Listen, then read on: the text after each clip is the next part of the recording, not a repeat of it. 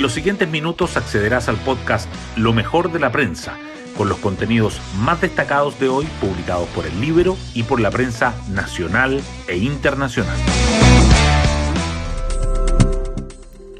Muy buenos días, hoy es martes 24 de enero de 2023. Soy Matías Zamora y este es el podcast Lo mejor de la prensa producido por el Libero. Hoy comienzan a definirse los nombres de quienes redactarán el anteproyecto de una nueva constitución. De ahí solo queda que los partidos acuerden sus candidatos para los consejeros constitucionales que deberá elegir la ciudadanía. La izquierda y la centroizquierda unidas en una sola lista, aún el oficialismo no logra llegar a acuerdo, lo que pone en una compleja situación a la moneda que impulsa la unidad. En tanto, la acusación constitucional contra la ex ministra Marcela Ríos pierde fuerza entre la oposición. Terminaría siendo un chivo expiatorio, dicen, en la crisis de los indultos cuando se sabe que no fue ella quien decidió otorgarlos. Las portadas del día. La prensa aborda diferentes temas en sus titulares principales de hoy. El Mercurio destaca que Cámara inscribe nómina de dos expertos, mientras que el Senado tendrá plazo hasta mañana para ratificar su listado. La tercera agrega que los partidos proponen los expertos designados por la Cámara, pero abre su edición con la información de que los bancos controladores de Transbank pondrían a la venta la compañía. Y Diario Financiero subraya que impuesto a la riqueza queda aprobado para ir a Sara con tasa que parte en 1% a patrimonio desde los 5 millones de dólares. La reforma tributaria también es destacada por el Mercurio y la Tercera en sus primeras páginas, y este último agrega que la votación en la sala de proyecto podría ser en marzo. Otros temas que sobresalen en la portada del Mercurio son que la Corte Suprema critica proyecto que crea Ministerio de Seguridad, puede redundar en un debilitamiento de la independencia del Poder Judicial.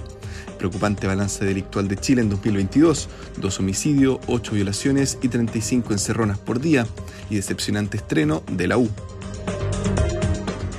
La tercera, por su parte, remarca en portada que Contraloría confirma denuncia que apunta a Felipe Guevara y envía caso a la Fiscalía. Matrimonios en Chile registran cifra más alta desde 2010. Plan de árboles del gobierno busca darle sombra a 34 comunas y el duro reproche de los integrantes del CNTV contra Farideh Serán. Diario Financiero, en tanto, resalta que el gobierno presentará en marzo proyecto para que usuarios mantengan cobertura ante eventual quiebra de Unisapre. Además, el Mercurio dedica su foto principal al primer test del metro en el Bosque San Bernardo y la tercera a la CELAC, Maduro se baja de la cumbre regional. El Libero, en tanto, titula con Jaime Belolio, veo con muy buenos ojos que demócratas y amarillos vayan con Chile Vamos. Hoy destacamos de la prensa. Economistas critican propuesta de moneda regional única y Marcel toma distancia de esa idea. El ministro de Hacienda agregó que por el momento estamos cómodos teniendo una política fiscal y monetaria propia que han sido útiles para reducir la inflación este año. Entre los principales argumentos que mencionan los expertos está el hecho de que Chile es un país que tiene su situación fiscal más ordenada de la región.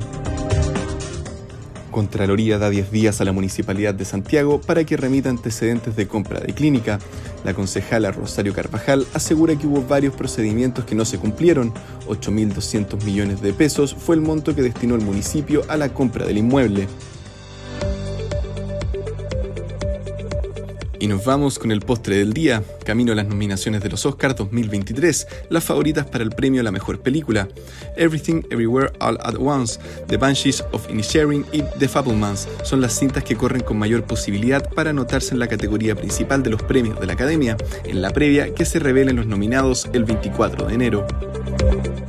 Yo me despido, que tengan un gran día y será hasta una nueva ocasión del podcast Lo mejor de la prensa.